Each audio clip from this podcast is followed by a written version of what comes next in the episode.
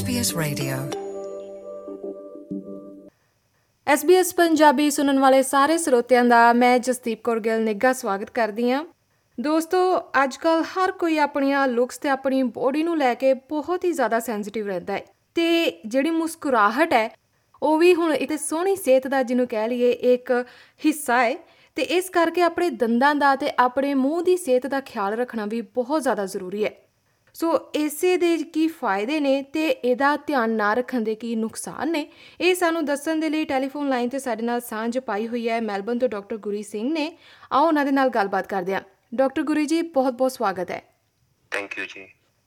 ਸਭ ਤੋਂ ਪਹਿਲਾਂ ਮੇਰਾ ਸਵਾਲ ਤੁਹਾਨੂੰ ਇਹੀ ਹੈ ਕਿ ਜਿਹੜੀ ਡੈਂਟਲ ਹਾਈਜੀਨ ਹੈ ਇਹ ਇੰਨੀ ਜ਼ਰੂਰੀ ਕਿਉਂ ਹੈ ਇਹਦੀ ਅਹਿਮੀਅਤ ਕੀ ਹੈਗੀ ਹੈ? ਡੈਂਟਲ ਹਾਈਜੀਨ ਜ਼ਰੂਰੀ ਹੈ ਇਸ ਕਰਕੇ ਆ, ਕਿਉਂਕਿ ਜੇ ਆਪਾਂ ਡੈਂਟਲ ਹਾਈਜੀਨ ਨਹੀਂ ਮੇਨਟੇਨ ਕਰਦੇ, ਉਹਦੇ ਨਾਲ ਬਹੁਤ ਸਾਰੀਆਂ ਪ੍ਰੋਬਲਮਸ ਆ ਸਕਦੀਆਂ ਹੈਗੀਆਂ। ਜਿਵੇਂ ਗਮ ਡਿਜ਼ੀਜ਼ ਜਿਹਨੂੰ ਆਪਾਂ ਮਸੂੜਿਆਂ ਦੀ ਪ੍ਰੋਬਲਮ ਕਹਿੰਦੇ ਆ। ਜੇ ਮਸੂੜਿਆਂ ਦੀ ਪ੍ਰੋਬਲਮ ਹੋਏਗੀ ਤੇ ਬੈਡ ਬ੍ਰੈਥ ਦਾ ਇਸ਼ੂ ਆਂਦਾ ਉਸ ਤੋਂ ਬਾਅਦ ਡੈਂਟਲ ਕੇਰੀਜ਼ ਦਾ ਇਸ਼ੂ ਆ ਸਕਦਾ ਹੈਗਾ। ਕੇਰੀਜ਼ ਜਿਹਨੂੰ ਆਪਾਂ ਕਹਿੰਦੇ ਕਿ ਦੰਦਾਂ 'ਚ ਕੀੜਾ ਲੱਗ ਜਾਣਾ। ਜੇ ਕੀੜਾ ਲੱਗਦਾ ਹੈਗਾ ਡਿਪੈਂਡ ਕਰਦਾ ਜੇ ਬਹੁਤ ਜ਼ਿਆਦਾ ਕੀੜਾ ਲੱਗ ਗਿਆ ਹੈਗਾ ਤੇ ਫਿਰ ਕਦੀ ਕਦੀ ਪੇਨ ਸਟਾਰਟ ਹੋ ਜਾਂਦੀ ਹੈ ਸਵੈਲਿੰਗ ਹੋ ਸਕਦੀ ਹੈ ਉੱਥੇ ਤੇ ਪਸ ਵੀ ਪੈ ਸਕਦੀ ਆ। ਜੇ ਤੁਹਾਨੂੰ ਪ੍ਰੋਬਲਮ ਆ ਰਹੀ ਆ ਚਿਊ ਕਰਨ ਦੇ ਵਿੱਚ ਤੇ ਤੁਸੀਂ ਆਪਣਾ ਫੂਡ ਪ੍ਰੋਪਰਲੀ ਚਿਊ ਨਹੀਂ ਕਰ ਪਾਉਂਦੇ, ਕਿਉਂਕਿ ਦੰਦਾਂ 'ਚ ਪੇਨ ਹੋ ਰਹੀ ਹੈ ਇਸ ਕਰਕੇ ਇੰਡਾਈਜੈਸ਼ਨ ਦੀ ਵੀ ਪ੍ਰੋਬਲਮ ਆ ਸਕਦੀ ਹੈਗੀ ਆ। ਹੁਣ ਕਈਆਂ ਨੂੰ ਠੰਡਾ ਗਰਮ ਲੱਗਣਾ ਦੀ ਪ੍ਰੋਬਲਮ ਹੁੰਦੀ ਆ, ਉਹ ਫੂਡ ਨਹੀਂ ਇੰਜੋਏ ਕਰ ਪਾਉਂਦੇ, ਜਿੱਦਾਂ ਕੋਈ ਆਈਸਕ੍ਰੀਮ ਨਹੀਂ ਖਾ ਸਕਦਾ, ਕੋਈ ਕਾਫੀ ਨਹੀਂ ਪੀ ਸਕਦੇ ਹੈਗੇ, ਕਿਉਂਕਿ ਗਰਮ ਲੱਗਦਾ ਹੈਗਾ। ਇਸ ਕਰਕੇ ਜੇ ਆਪਾਂ ਓਰਲ ਹਾਈਜੀਨ ਮੇਨਟੇਨ ਕਰਕੇ ਰੱਖਾਂਗੇ, ਤਾਂ ਹੀ ਆਪਾਂ ਪ੍ਰੋਪਰਲੀ ਆਪਣਾ ਫੂਡ ਚਿਊ ਕਰ ਸਕਦੇ ਹਾਂ, ਕਿਉਂਕਿ ਨਹੀਂ ਤਾਂ ਫਿਰ ਪ੍ਰੋਬਲਮਸ ਆਣਗੀਆਂ ਹੁਣ ਤਾਂ ਰਿਸਰਚ ਇਹ ਵੀ ਸ਼ੋ ਕਰ ਰਹੀ ਹੈ ਕਿ ਜਿਹੜੀਆਂ ਬੈਕਟੀਰੀਆ ਜਿਹੜਾ ਗਮ ਡਿਜ਼ੀਜ਼ ਦੇ ਵਿੱਚ ਪਾਇਆ ਜਾਂਦਾ ਹੈਗਾ, ਉਹੀ ਬੈਕਟੀਰੀਆ ਹਾਰਟ ਕੰਡੀਸ਼ਨ ਦੇ ਵਿੱਚ ਵੀ ਪਾਇਆ ਜਾਂਦਾ ਹੈਗਾ। ਇਸ ਕਰਕੇ ਓਰਲ ਹਾਈਜੀਨ ਬਹੁਤ ਇੰਪੋਰਟੈਂਟ ਹੈਗੀ ਹੈ ਜੀ। ਤੇ ਆਮ ਤੌਰ ਤੇ ਅਸੀਂ ਦੇਖਦੇ ਆ ਕਿ ਜਿੰਨਾ ਚਿਰ ਤੱਕ ਦਾੜ ਪੀੜ ਨਹੀਂ ਹੋਣ ਲੱਗ ਜਾਂਦੀ ਜਾਂ ਮੂੰਹ ਨਹੀਂ ਸੁੱਜ ਜਾਂਦਾ, ਉਹਨਾਂ ਚਿਰ ਤੱਕ ਕੋਈ ਡੈਂਟਲ ਦਾ ਜਿਹੜਾ ਰੁਖ ਨਹੀਂ ਕਰਦਾ। ਤੇ ਤੁਹਾਨੂੰ ਕੀ ਲੱਗਦਾ ਹੈ ਕਿ ਕਿਹੜੀ ਏਜ ਜਿਹੜੀ ਹੈ, ਕਿਹੜੀ ਉਮਰ ਤੋਂ ਤੁਹਾਨੂੰ ਬਿਨਾਂ ਕਿਸੇ ਪ੍ਰੋਬਲਮ ਆਏ, ਪਹਿਲਾਂ ਤੋਂ ਹੀ ਆਪਣਾ ਡੈਂਟਲ ਹਾਈਜੀਨ ਦਾ ਧਿਆਨ ਰੱਖਣਾ ਸ਼ੁਰੂ ਕਰ ਦੇਣਾ ਚਾਹੀਦਾ ਹੈ? ਜਦੋਂ ਟੀਥ ਇਰਪਟ ਹੋ ਜਾਂਦੇ ਆ ਜੀ ਮੂੰਹ ਦੇ ਵਿੱਚ, ਜਦੋਂ ਛੋਟੇ ਬੱਚੇ ਦੇ 6 ਮੰਥਸ ਦੇ ਏਜ ਵਿੱਚ ਟੀਥ ਇਰਪਟ ਹੋਣੇ ਸ਼ੁਰੂ ਹੋ ਜਾਂਦੇ ਆ। ਤੇ ਉਹ 3 ਇਅਰਸ ਜਦੋਂ ਹੋ ਜਾਂਦਾ ਬੱਚਾ ਫੁੱਲ ਇਰਪਸ਼ਨ ਹੋ ਜਾਂਦੀ ਹੈ ਬੇਬੀ ਟੀਥ ਦੀ। ਤੇ ਆਪਾਂ ਨੂੰ ਹਰ 6 ਮੰਥਸ ਬਾਅਦ ਡੈਂਟਿਸਟ ਕੋਲੋਂ ਜਾ ਕੇ ਚੈੱਕ ਕਰਵਾ ਲੈਣਾ ਚਾਹੀਦਾ ਹੈਗਾ ਟੂ ਮੇਕ ਸ਼ੋਰ ਕੋਈ ਹਿਡਨ ਪ੍ਰੋਬਲਮਸ ਨਾ ਹੋਣ ਉੱਥੇ। ਕਿਉਂਕਿ ਕਦੀ ਕਦੀ ਆਪਾਂ ਨੂੰ ਪਤਾ ਨਹੀਂ ਲੱਗਦਾ ਹੈਗਾ ਕਿ ਕੁਝ ਕੀੜਾ ਲੱਗ ਰਿਹਾ ਹੈਗਾ ਤੇ ਉਹ ਜਦੋਂ ਪ੍ਰੋਬਲਮ ਵੱਧ ਜਾਂਦੀ ਹੈ ਫਿਰ ਪੇਨ ਹੁੰਦੀ ਹੈ ਫਿਰ ਉਹ ਐਕਸਟ੍ਰੈਕਟ ਕਰਨੇ ਪੈਂਦੇ ਆ ਟੀਥ ਇਸ ਕਰਕੇ ਬੈਟਰ ਇਹੀ ਰਹਿੰਦਾ ਕਿ ਐਵਰੀ 6 ਮੰਥਸ ਬਾਅਦ ਤੁਸੀਂ ਚੈੱਕ ਕਰਵਾਉਂਦੇ ਰਹੋ ਤੇ ਮੇਕ ਸ਼ੋਰ ਕਿ ਕੋਈ ਪ੍ਰੋਬਲਮ ਵਧੇ ਨਾ। ਜੀ ਕਿਉਂਕਿ ਬੱਚੇ ਜ਼ਿਆਦਾਤਰ ਮਿੱਠਾ ਵਗੈਰਾ ਇਹੋ ਜਿਹੀਆਂ ਚੀਜ਼ਾਂ ਖਾਂਦੇ ਨੇ ਤੇ ਮੁੱਢ ਤੋਂ ਹੀ ਧਿਆਨ ਰੱਖਣਾ ਬਹੁਤ ਜ਼ਰੂਰੀ ਹੈ। ਹਾਂਜੀ 6 ਮੰਥਸ ਦੇ ਵਿੱਚ ਜਿਵੇਂ ਟੀਚਰ ਅਪਟ ਹੋ ਜਾਂਦੇ ਆ ਸ਼ੁਰੂ ਹੋ ਜਾਂਦੇ ਆ ਤੇ ਬੈਟਰ ਇਹੀ ਰਹਿੰਦਾ ਕਿ ਤੁਸੀਂ ਚੈੱਕ ਕਰਵਾਉਂਦੇ ਰਹੋ ਡੈਂਟਿਸਟ ਕੋਲੋਂ ਐਵਰੀ 6 ਮੰਥਸ ਬਾਅਦ ਅਸੀਂ ਰეკਮੈਂਡ ਕਰਦੇ ਹਾਂ ਕਿ ਰੈਗੂਲਰ ਚੈੱਕਅਪ ਜ਼ਰੂਰੀ ਹੁੰਦੇ ਆ। ਜੀ ਤਾਂ ਐਜ਼ ਅ ਡੈਂਟਿਸਟ ਤੁਸੀਂ ਕਦੀ ਨੋਟਿਸ ਕੀਤਾ ਹੈ ਕਿ ਆਪਣਾ ਜਿਹੜਾ ਭਾਈਚਾਰਾ ਹੈ ਇਹ ਥੋੜਾ ਜਿਹਾ ਆਪਣੇ ਜਿਹੜੇ ਦੰਦਾਂ ਦੀ ਸਿਹਤ ਹੈ ਇਹਨੂੰ ਲੈ ਕੇ ਥੋੜਾ ਜਿਹਾ ਇਗਨੋਰ ਕਰਦੇ ਨੇ ਇਸ ਨੂੰ? ਮੈਂ ਇਹ ਨਹੀਂ ਕਹੂੰਗਾ ਜੀ ਕਿ ਸਿਰਫ ਆਪਣੀ ਕਮਿਊਨਿਟੀ ਦੇ ਵਿੱਚ, ਸਾਰੀ ਕਮਿਊਨਿਟੀ ਦੇ ਵਿੱਚ ਇਗਨੋਰੈਂਸ ਪਾਈ ਜਾਂਦੀ ਆ। ਹੁਣ ਕਈ ਬਹੁਤ ਜ਼ਿਆਦਾ ਧਿਆਨ ਰੱਖਦੇ ਆ, ਕਈ ਨਹੀਂ ਰੱਖਦੇ ਹੈਗੇ ਧਿਆਨ। ਹੁਣ ਕਈ ਪੇਸ਼ੈਂਟਸ ਮੇਰੇ ਕੋਲ ਆਉਂਦੇ ਆ, ਉਹ ਕਹਿੰਦੇ ਅਸੀਂ ਬਿਜ਼ੀ ਬਹੁਤ ਜ਼ਿਆਦਾ ਹੈਗੇ ਆ, ਸਾਨੂੰ ਟਾਈਮ ਨਹੀਂ ਲੱਗਦਾ। ਪਰ ਜੇ ਦੇਖਿਆ ਜਾਵੇ, ਸਿਰਫ 2 ਮਿੰਟ ਦੇਣੇ ਆ ਜੀ ਆਪਾਂ ਸਵੇਰੇ ਤੇ 2 ਮਿੰਟ ਰਾਤ ਨੂੰ ਬਰਸ਼ਿੰਗ ਦੇ ਟਾਈਮ ਵਾਸਤੇ ਤੇ 3 ਮਿੰਟ ਲੱਗਦੇ ਆ ਫਲੋਸ ਕਰਨ ਦੇ ਵਿੱਚ। ਤੇ ਸਿਰਫ ਇੰਨਾ ਹੀ ਆਪਾਂ ਜੇ ਕਰ ਲਈਏ 7-8 ਮਿੰਟ ਆਪਾਂ ਸਪੈਂਡ ਕਰ ਲਈਏ ਤੇ ਆਪਾਂ ਆਪਣੀ ਓਰਲ ਹਾਈਜੀਨ ਬਹੁਤ ਵਧੀਆ ਕਰ ਸਕਦੇ ਹਾਂ ਤੇ ਬਹੁਤ ਸਾਰੀਆਂ ਪ੍ਰੋਬਲਮਸ ਤੋਂ ਆਪਾਂ ਬਚ ਸਕਦੇ ਹਾਂ। ਜੀ। ਬ੍ਰਸ਼ਿੰਗ ਤੋਂ ਇਲਾਵਾ ਓਰਲ ਹਾਈਜੀਨ ਦੇ ਹੋਰ ਕਿਹੜੇ-ਕਿਹੜੇ ਤਰੀਕੇ ਨੇ? ਜੇ ਆਪਾਂ ਘਰੇਲੂ ਤੌਰ ਤੇ ਕਹੀਏ ਕਿ ਜਿਹਦੇ ਨਾਲ ਦੰਦਾਂ ਦੀਆਂ ਪ੍ਰੋਬਲਮਸ ਹੋਣ ਦੇ ਬਹੁਤ ਜ਼ਿਆਦਾ ਘੱਟ ਚਾਂਸਸ ਨੇ ਕਿਸ ਤਰੀਕੇ ਨਾਲ ਅਸੀਂ ਧਿਆਨ ਰੱਖਦੇ ਸਭ ਤੋਂ ਜ਼ਿਆਦਾ? ਘਰੇਲੂ ਤਰੀਕੇ ਤਾਂ ਨਹੀਂ ਮੈਂ ਕੋਈ ਕਹੂੰਗਾ। ਨਾਰਮਲ ਬ੍ਰਸ਼ਿੰਗ ਦੋ ਟਾਈਮ ਤੇ ਇੱਕ ਚੀਜ਼ ਬਹੁਤ ਜ਼ਰੂਰੀ ਹੈ ਜਿਹਨੂੰ ਆਪਾਂ ਫਲੋਸਿੰਗ ਕਹਿੰਦੇ ਆ ਡੈਂਟਲ ਫਲੋਸ ਉਹ ਥ੍ਰੈਡ ਟਾਈਪ ਦਾ ਹੁੰਦਾ ਇੱਕ। ਤੇ ਉਹ ਫਲੋਸਿੰਗ ਕਰਨੀ ਬਹੁਤ ਜ਼ਰੂਰੀ ਹੈ ਕਿਉਂਕਿ ਦੋ ਦੰਦਾਂ ਦੇ ਵਿੱਚ ਜੋ ਵੀ ਫਸ ਜਾਂਦਾ ਹੈਗਾ ਇੱਕ ਵਾਰੀ, ਉਹਨੂੰ ਆਪਾਂ ਬ੍ਰਸ਼ ਦੇ ਨਾਲ ਨਹੀਂ ਰਿਮੂਵ ਕਰ ਸਕਦੇ, ਉਹ ਫਲੋਸ ਨੇ ਹੀ ਕੰਮ ਕਰਨਾ ਹੈਗਾ ਉੱਤੇ। ਜੇ ਸਿਰਫ ਆਪਾਂ ਬ੍ਰਸ਼ਿੰਗ ਹੀ ਕਰ ਰਹੇ ਹਾਂ ਤੇ ਆਪਾਂ ਸਿਰਫ ਆਪਣੇ ਟੀਥ 75% ਹੀ ਕਲੀਨ ਕਰ ਰਹੇ ਹਾਂ। ਕਿਉਂਕਿ ਜਿਹੜਾ ਬਾਕੀ ਦਾ ਏਰੀਆ ਬਚਿਆ ਉਹ ਦੋ ਦੰਦਾਂ ਦੇ ਵਿੱਚ ਜਿਹੜਾ ਹੈਗਾ ਉਹ ਫਲੋਸ ਨੇ ਹੀ ਕਲੀਨ ਕਰਨਾ ਹੈਗਾ ਇਸ ਕਰਕੇ ਫਲੋਸਿੰਗ ਬਹੁਤ ਜ਼ਰੂਰੀ ਆ ਸਪੈਸ਼ਲੀ ਸੌਣ ਤੋਂ ਪਹਿਲਾਂ। ਜੀ ਤਾਂ ਕੀ ਰੋਜ਼ਾਨਾ ਕਰਨੀ ਚਾਹੀਦੀ ਹੈ ਫਲੋਸਿੰਗ ਜਾਂ ਕਿੰਨੇ ਸਮੇਂ ਬਾਅਦ? ਡੇਲੀ ਫਲੋਸਿੰਗ ਕਰਨੀ ਚਾਹੀਦੀ ਜੀ ਸੌਣ ਤੋਂ ਪਹਿਲਾਂ ਕਿਉਂਕਿ ਜਦੋਂ ਆਪਾਂ ਸੌਂਦੇ ਆ ਆਪਣੇ ਮੂੰਹ ਦੇ ਵਿੱਚ ਸਲਾਈਵਾ ਨਹੀਂ ਹੁੰਦਾ ਤੇ ਬੈਕਟੀਰੀਆ ਬਹੁਤ ਜਲਦੀ ਗਰੋ ਕਰਦਾ ਹੈਗਾ। ਇਸ ਕਰਕੇ ਜੇ ਤੁਸੀਂ ਸਵੇਰੇ ਫਲੋਸਿੰਗ ਨਹੀਂ ਵੀ ਕਰ ਰਹੇ ਇਟਸ ਓਕੇ ਸਵੇਰੇ ਤੁਸੀਂ ਇੱਕ ਵਾਰੀ ਬ੍ਰਸ਼ ਕਰੋ ਉੱਠਣ ਤੋਂ ਬਾਅਦ ਤੇ ਰਾਤ ਨੂੰ ਸੌਣ ਲੱਗੇ ਬ੍ਰਸ਼ ਕਰਨਾ ਹੈਗਾ ਤਾਂ ਸੌਣ ਤੋਂ ਪਹਿਲਾਂ ਫਲੋਸਿੰਗ ਬਹੁਤ ਜ਼ਰੂਰੀ ਹੈ ਕਿ ਜੇ ਟੀਥ ਪਰਫੈਕਟਲੀ ਕਲੀਨ ਹੋਣਗੇ ਤੇ ਕੈਵਿਟੀ ਦਾ ਕੋਈ ਰਿਸਕ ਨਹੀਂ ਹੋਏਗਾ। ਜੀ।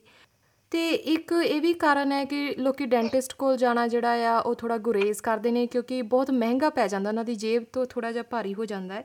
ਤਾਂ ਕਿਹੜੇ-ਕਿਹੜੇ ਤਰੀਕਿਆਂ ਦੇ ਨਾਲ ਉਹ ਆਪਣਾ ਫਾਈਨੈਂਸ਼ੀਅਲੀ ਮੈਨੇਜ ਕਰ ਸਕਦੇ ਨੇ? ਲੋਕ ਅਗਰ ਉਹ ਡੈਂਟਲ ਹਾਈਜੀਨ ਦੇ ਲਈ ਆਉਣਾ ਚਾਹੁੰਦੇ ਨੇ ਡੈਂਟਿਸਟ ਵਿਜ਼ਿਟ ਕਰਨਾ ਚਾਹੁੰਦੇ ਨੇ? ਅ ਜਿਹੜੇ ਸਾਡੇ ਕਲੀਨਿਕ 'ਚ ਹੁਣ ਜੇ ਪੇਸ਼ੈਂਟ ਆਉਂਦੇ ਆ, ਸਾਡੇ ਕੋਲ ਆਪਸ਼ਨਸ ਹੈਗੀਆਂ ਆਫਟਰ ਪੇ ਦੀਆਂ ਜਾਂ ਜ਼ਿਪ ਪੇ ਦੀਆਂ ਜਿਹਦੇ ਵਿੱਚ ਤੁਸੀਂ ਇਨਸਟਾਲਮੈਂਟ 'ਚ ਪੇ ਕਰ ਸਕਦੇ ਹੋ।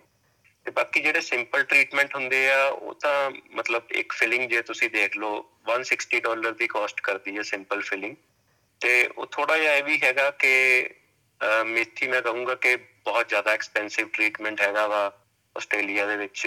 ਇਸ ਕਰਕੇ ਕਈ ਪੇਸ਼ੈਂਟਸ ਪ੍ਰੈਫਰ ਕਰਦੇ ਆ ਕਿ ਇੰਡੀਆ ਜਾ ਕੇ ਕਰਾਣਾ ਪਰ ਜੇ ਤੁਸੀਂ ਕੰਪੇਅਰ ਕਰੋਗੇ ਕਿ ਤੁਸੀਂ ਟਿਕਟ ਲੈ ਕੇ ਜਾ ਰਹੇ ਹੋ, ਉੱਥੇ ਆਪਣਾ ਕੰਮ ਛੱਡ ਕੇ ਵੀ ਜਾ ਰਹੇ ਹੋ, ਗੱਲ ਉੱਥੇ ਹੀ ਬੈਠ ਜਾਂਦੀ ਆ ਕੇ। ਹੁਣ ਜੇ ਇੱਕ ਸਿੰਪਲ ਐਕਸਟ੍ਰੈਕਸ਼ਨ ਕਰਾਣੀ ਆ, ਤੁਸੀਂ ਟੁੱਥ ਦੀ, ਉਹ 160 ਡਾਲਰਸ ਹੈਗੀ ਆ।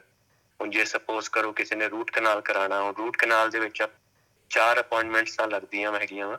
ਉਹ ਈਚ ਅਪਾਇੰਟਮੈਂਟ ਜਿਹੜੀ ਹੁੰਦੀ ਆ, ਉਹ ਦੋ ਤਿੰਨ ਹਫ਼ਤੇ ਬਾਅਦ ਦੀ ਹੁੰਦੀ ਹੈ ਤੇ ਉਹਦੀ ਟੋਟਲ ਕਾਸਟ ਤਕਰੀਬਨ 1100 ਤੋਂ 1500 ਦੇ ਵਿੱਚ ਹੁੰਦੀ ਹੈ ਤੇ you have time in between ਕਿ ਤੁਸੀਂ ਇਹ ਨਹੀਂ ਕਿ ਇੱਕੋ ਵਾਰੀ 'ਚ ਸਾਰਾ ਕੁਝ ਪੇ ਕਰਨਾ ਹੁੰਦਾ ਵਾ। ਟ੍ਰੀਟਮੈਂਟਸ ਜਿਹੜੇ ਹੈਗੇ ਆ ਜੇ ਲੰਬੇ ਟ੍ਰੀਟਮੈਂਟ ਹੁੰਦੇ ਆ ਉਹਨਾਂ 'ਚ ਫਿਰ ਗੈਪ ਵੀ ਹੁੰਦਾ ਵਾ ਤੇ you have time to pay for it ਜੀ। ਤੇ ਸਭ ਤੋਂ ਕਾਮਨ ਜਿਹੜੀਆਂ ਡੈਂਟਲ ਪ੍ਰੋਬਲਮਸ ਤੁਸੀਂ ਅਕਸਰ ਦੇਖਦੇ ਹੋ ਇੱਕ ਆਮ ਵਿਜ਼ਿਟ ਤੇ ਜਿਹਦਾ ਸਭ ਤੋਂ ਜ਼ਿਆਦਾ ਧਿਆਨ ਰੱਖਣ ਦੀ ਲੋੜ ਹੈ। ਕਾਮਨ ਸਭ ਤੋਂ ਜ਼ਿਆਦਾ ਤਾਂ ਮੈਂ ਕਹੂੰਗਾ ਕਿ ਡੈਂਟਲ ਕੇਰੀਜ਼ ਹੈਗੀ ਹੈ ਜਿਹਨੂੰ ਆਪਾਂ ਕੀੜਾ ਲੱਗਣਾ ਕਹਿੰਦੇ ਆ ਦੰਦ ਵਿੱਚ ਕੀੜਾ ਲੱਗ ਜਾਵੇ। ਉਹਦੇ ਲਈ ਆਪਾਂ ਨੂੰ ਇਹ ਜ਼ਰੂਰੀ ਆ ਕਿ ਆਪਾਂ ਆਪਣੀ ਓਰਲ ਹਾਈਜੀਨ ਮੇਨਟੇਨ ਕਰਕੇ ਰੱਖੀਏ, ਕਿਉਂਕਿ ਕੀੜਾ ਤਾਂ ਹੀ ਲੱਗੇਗਾ ਜੇ ਉੱਥੇ ਫੂਡ ਸਟਕ ਹੈਗਾ ਵਾ ਤੇ ਤੁਸੀਂ ਪ੍ਰੋਪਰਲੀ ਕਲੀਨ ਨਹੀਂ ਕੀਤਾ। ਕੀੜਾ ਲੱਗਣ ਵਾਸਤੇ ਦੋ ਚੀਜ਼ਾਂ ਚਾਹੀਦੀਆਂ ਵਾ, ਇੱਕ ਬੈਕਟੀਰੀਆ ਚਾਹੀਦਾ ਵਾ ਤੇ ਇੱਕ ਐਸਿਡ ਚਾਹੀਦਾ ਵਾ। ਇਸ ਕਰਕੇ ਜੇ ਤੁਸੀਂ ਪ੍ਰੋਪਰਲੀ ਆਪਣੇ ਟੀਥ ਕਲੀਨ ਕਰ ਰਹੇ ਹੋ ਤੇ ਤੁਹਾਨੂੰ ਇਹ ਰਿਸਕ ਫੇ ਘਟ ਜਾਂਦਾ ਹੈਗਾ ਤੁਹਾਡਾ ਕੀੜਾ ਲੱਗਣ ਦਾ। ਹੁਣ ਜੇ ਕੀੜਾ ਲੱਗ ਵੀ ਗਿਆ, ਜੇ ਤੁਸੀਂ ਟਾਈਮ ਸਿਰ ਉਹਨੂੰ ਫਿਲ ਕਰਵਾ ਲਓ ਫਿਲਿੰਗ ਦੇ ਨਾਲ ਤੇ ਬੈਟਰ ਰਹਿੰਦਾ। ਇੱਕ ਵਾਰ ਇਹ ਪੇਨ ਸਟਾਰਟ ਹੋ ਗਈ ਤੇ ਫਿਰ ਆਪਾਂ ਫਿਲਿੰਗ ਦੀ ਆਪਸ਼ਨ ਨਹੀਂ ਕਰ ਸਕਦੇ ਫਿਰ ਆਪਾਂ ਨੂੰ ਰੂਟ ਕਨਾਲ ਵਾਲੀ ਸਾਈਡ ਤੇ ਜਾਣਾ ਪੈਣਾ ਫਿਰ ਕੈਪ ਲਾਣਾ ਪੈਣਾ ਹੈਗਾ। ਉਹ ਫਿਰ ਥੋੜਾ ਟੁੱਥ ਵੀਕ ਹੋ ਜਾਂਦਾ ਉਸ ਤੋਂ ਬਾਅਦ। ਇਸ ਕਰਕੇ ਬੈਟਰ ਇਹੀ ਹੈ ਕਿ ਜਦੋਂ ਪ੍ਰੋਬਲਮ ਸਟਾਰਟ ਹੋਈ ਹੈ ਉਦੋਂ ਹੀ ਉਹਨੂੰ ਆਪਾਂ ਅਰੈਸਟ ਕਰ ਲਈਏ ਰਾਦਰ ਦੈਨ ਉਹਨੂੰ ਲੰਬਾ ਛੱਡੀਏ। ਜੀ। ਤੇ ਦੂਸਰੀ ਚੀਜ਼ ਜਿਹੜੀ ਮੈਂ ਕਾਮਨ ਦੇਖਦਾ ਹੈਗਾ ਉਹ ਹੈਗੀ ਆ ਕਿ ਮਸੂੜਿਆਂ ਦੀ ਪ੍ਰੋਬਲਮ ਹੁਣ ਇਹ ਇੱਕ ਮਿਥ ਹੈਗੀ ਆ, ਕਾਫੀ ਮੈਂ ਆਪਣੇ ਇੰਡੀਅਨਸ ਚ ਮੈਂ ਦੇਖਿਆ ਹੈਗਾ ਕਿ ਉਹ ਕਹਿੰਦੇ ਕਿ ਦੰਦ ਕਲੀਨ ਕਰਾਉਣ ਦੇ ਨਾਲ ਦੰਦ ਵੀਕ ਹੋ ਜਾਂਦੇ ਆ। ਤੇ ਇਹ ਬਿਲਕੁਲ ਗਲਤ ਗੱਲ ਹੈਗੀ ਆ, ਦੰਦ ਕਲੀਨ ਜਦੋਂ ਆਪਾਂ ਕਰਦੇ ਆ ਆਪਾਂ ਦੰਦ ਨੂੰ ਵੀਕ ਨਹੀਂ ਕਰਦੇ ਹੈਗੇ, ਆਪਾਂ ਸਿਰਫ ਮਸੂੜੇ ਕਲੀਨ ਕਰਦੇ ਆ ਤੇ ਟੀਥ ਪ੍ਰੋਪਰਲੀ ਕਲੀਨ ਕਰਦੇ ਆ ਉਹਦੇ ਨਾਲ ਤੁਹਾਡੇ ਜਿਹੜੇ ਗਮਸ ਆ, ਉਹਦੀ ਹੈਲਥ ਬੈਟਰ ਹੁੰਦੀ ਆ ਰੈਦਰ ਦੈਨ ਕਿ ਵੀਕ ਹੁੰਦੀ ਆ। ਜੀ। ਤੇ ਇੱਕ ਆਪਾਂ ਰਿਸਕ ਫੈਕਟਰਸ ਦੀ ਗੱਲ ਕਰੀਏ ਕਿ ਜਿਵੇਂ ਤੰਬਾਕੂ ਖਾਣਾ ਜਾਂ ਸਿਗਰਟ ਪੀਣਾ ਜਾਂ ਸ਼ਰਾਬ ਪੀਣ ਵਾਲੇ, ਇਹਨਾਂ ਦੇ ਲਈ ਤੁਹਾਡੇ ਕੀ ਸੁਝਾਅ ਹੈਗੇ ਨੇ ਕਿ ਇਹਨਾਂ ਨੂੰ ਡੈਂਟਲ ਹਾਈਜੀਨ ਕਿਸ ਤਰੀਕੇ ਦੇ ਨਾਲ ਮੇਨਟੇਨ ਕਰਨੀ ਚਾਹੀਦੀ ਹੈ? ਦੇਖੋ ਜੀ ਸਮੋਕਿੰਗ ਜਿਹੜੀ ਆ ਉਹ ਬਹੁਤ ਹਾਰਮਫੁਲ ਹੈਗੀ ਆ ਗਮਸ ਵਾਸਤੇ। ਬੈਟਰ ਇਹੀ ਹੈ ਕਿ ਸਮੋਕ ਨਾ ਕੀਤਾ ਜਾਵੇ ਕਿਉਂਕਿ ਇਟਸ ਗੋਣਾ ਅਫੈਕਟ ਗਮਸ ਉਹ ਤੁਹਾਡੇ ਮਸੂੜਿਆਂ ਨੂੰ ਵੀਕ ਕਰ ਦਿੰਦੀ ਹੈ, ਜਿਹੜੀ ਹੱਡੀ ਹੁੰਦੀ ਹੈ, ਜਿਹਦੇ ਨਾਲ ਟੀਥ ਸਪੋਰਟਡ ਹੁੰਦੇ ਆ, ਉਹ ਹੱਡੀ ਨੂੰ ਵੀ ਵੀਕ ਕਰ ਦਿੰਦੀ ਹੈਗੀ ਆ। ਤੇ ਜੇ ਤੁਸੀਂ ਡਰਿੰਕਿੰਗ ਦੀ ਗੱਲ ਕਰੋ, ਸ਼ਰਾਬ ਦੀ ਗੱਲ ਕਰੋ, ਉਹ ਬਹੁਤ ਜ਼ਿਆਦਾ ਐਸਿਡਿਕ ਹੁੰਦੀ ਆ, ਉਹਦੇ ਨਾਲ ਆਪਣਾ ਐਨੇਮਲ ਡੈਮੇਜ ਹੁੰਦਾ ਹੈਗਾ। ਇਸ ਕਰਕੇ ਇਹ ਚੀਜ਼ਾਂ ਦਾ ਸੇਵਨ ਨਹੀਂ ਕਰਨਾ ਚਾਹੀਦਾ ਹੈਗਾ। ਪਰ ਜੇ ਤੁਸੀਂ ਕਰ ਵੀ ਰਹੇ ਹੋ, ਤੇ it's good to get your teeth checked every 6 months ਬਾਅਦ ਤੁਸੀਂ ਡੈਂਟਿਸਟ ਕੋ ਚੈੱਕ ਕਰਾਓ ਤਾਂ ਕਿ ਜੇ ਕੋਈ ਪ੍ਰੋਬਲਮਸ ਆ ਰਹੀਆਂ ਵਾ ਤੇ ਆਪਾਂ ਉਹਨੂੰ ਉਸ ਦੌਰਾਨ ਚੈੱਕ ਕਰ ਸਕੀਏ ਤੇ ਤੁਹਾਨੂੰ ਟ੍ਰੀਟਮੈਂਟ ਦੱਸ ਦਈਏ ਕਿ ਇਹਦਾ ਟ੍ਰੀਟਮੈਂਟ ਕੀ ਹੈਗਾ। ਜੀ। ਤੇ ਅਖੀਰ ਦੇ ਵਿੱਚ ਤੁਸੀਂ ਭਾਈਚਾਰੇ ਦੇ ਨਾਂ ਤੇ ਕੋਈ ਵੀ ਸੁਨੇਹਾ ਸਾਂਝਾ ਕਰਨਾ ਚਾਹੁੰਦੇ ਹੋ ਕੋਈ ਵੀ ਉਹਨਾਂ ਨੂੰ ਮੈਸੇਜ ਦੇਣਾ ਚਾਹੁੰਦੇ ਹੋ ਆਪਣੀ ਵੱਲੋਂ ਤਾਂ ਜ਼ਰੂਰ। ਹਾਂਜੀ ਮੈਸੇਜ ਮੈਂ ਹੀ ਦੇਣਾ ਚਾਹੁੰਦਾ ਕਿ ਐਵਰੀ 6 ਮੰਥਸ ਬਾਅਦ ਤੁਸੀਂ ਆਪਣੇ ਟੀਥ ਚੈੱਕ ਕਰਾਓ ਡੈਂਟਿਸਟ ਕੋ ਜਾ ਕੇ। ਕਦੀ ਕਦੀ ਆਪਾਂ ਨੂੰ ਐਕਸ-ਰੇਜ਼ ਦੀ ਵੀ ਲੋੜ ਹੁੰਦੀ ਹੈ ਤੇ ਕਿਉਂਕਿ ਕਈ ਹਿਡਨ ਪ੍ਰੋਬਲਮਸ ਹੁੰਦੀਆਂ ਜਿਹੜੀਆਂ ਕਿ ਆਪਾਂ ਨੂੰ ਪਤਾ ਨਹੀਂ ਲੱਗਦੀਆਂ। ਹੁਣ ਜੇ ਸਪੋਜ਼ ਕਰੋ ਕੀੜਾ ਲੱਗ ਰਿਹਾ ਦੋ ਦੰਦਾਂ ਦੇ ਵਿੱਚ, ਉੱਪਰੋਂ ਨਹੀਂ ਨਜ਼ਰ ਆਏਗਾ, ਉਹ ਜੇ ਤੁਸੀਂ ਡੈਂਟਿਸਟ ਕੋ ਜਾਓਗੇ, ਜੇ ਆਪਾਂ ਉੱਥੇ ਐਕਸ-ਰੇ ਕਰਾਂਗੇ 6 ਮੰਥਸ ਬਾਅਦ ਐਵਰੀ 6 ਮੰਥਸ ਬਾਅਦ, ਤੇ ਉਹ ਬੈਟਰ ਰਹਿੰਦਾ ਕਿ ਪਤਾ ਲੱਗਦਾ ਰਹਿੰਦਾ ਕਿ ਕੀ ਪ੍ਰੋਬਲਮ ਹੈਗੀ ਆ। ਜੇ ਤੁਸੀਂ ਲੰਬਾ ਛੱਡ ਦਿੰਦੇ ਹੋ ਉਸ ਚੀਜ਼ ਨੂੰ ਤੇ ਉਹ ਪ੍ਰੋਬਲਮ ਵੱਧ ਸਕਦੀ ਹੈ ਫਿਰ। ਤੇ ਨੈਚੁਰਲ ਟੀਥ ਨੂੰ ਸੇਵ ਕਰਨਾ ਬਹੁਤ ਜ਼ਰੂਰੀ ਆ, ਕਿਉਂਕਿ ਆਪਾਂ ਇਹ ਕਹਿ ਦਿੰਦੇ ਆ ਕਿ ਆਪਾਂ ਟੀਥ ਰਿਮੂਵ ਕਰਾ ਦੇਵਾਂਗੇ, ਕੋਈ ਗੱਲ ਨਹੀਂ। ਪਰ ਜਿਹੜੀ ਨੈਚੁਰਲ ਟੂਥ ਦੀ ਸਟਰੈਂਥ ਹੁੰਦੀ ਆ, ਉਹ ਕਿਸੇ ਵੀ ਤੁਸੀਂ ਰਿਪਲੇਸਮੈਂਟ ਦੇ ਨਾਲ ਨਹੀਂ ਕਰ ਸਕਦੇ।